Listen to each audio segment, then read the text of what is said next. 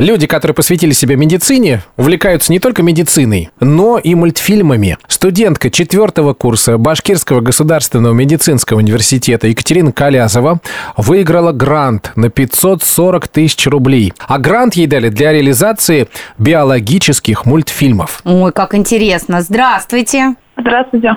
Екатерина, расскажите, ну что это за проект «Биологические мультфильмы»? Ну, если коротко, то мы снимаем а, про различные процессы в нашем теле. Мгм.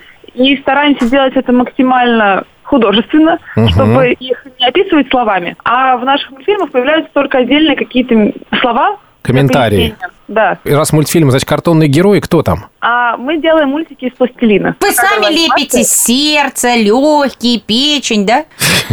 Да. А, а у них есть ноги, они двигаются, что-то говорят, или просто вы сам процесс просто заснимаете и все. Именно у органов у нас ножек нет, у нас есть именно, например, у клеточек отдельных. Ага, клетки ходящие. Ага. у вас.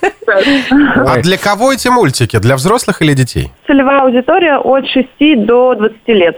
А Вы уже показывали кому-то из, может быть, родственников, детей?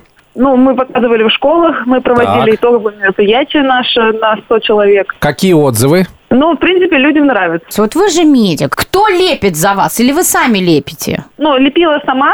Сейчас у нас появилась команда, собралась, и по- поэтому мы уже распределяем обязанности внутри команды. Ага. Вот у тебя лучше печень получается. Ты Лепи печень, да. А у тебя вот бери коричневый пластилин и лепи.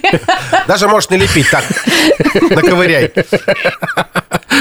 Екатерин, ну мы желаем вам удачи. Мне кажется, это действительно а, классная идея делать такие биологические мультфильмы. И э, вас поддержали на российском уровне, да? Это прекрасно. Это высокая оценка. Мы вами гордимся и ждем новые серии. Хорошо, спасибо большое. Удачи.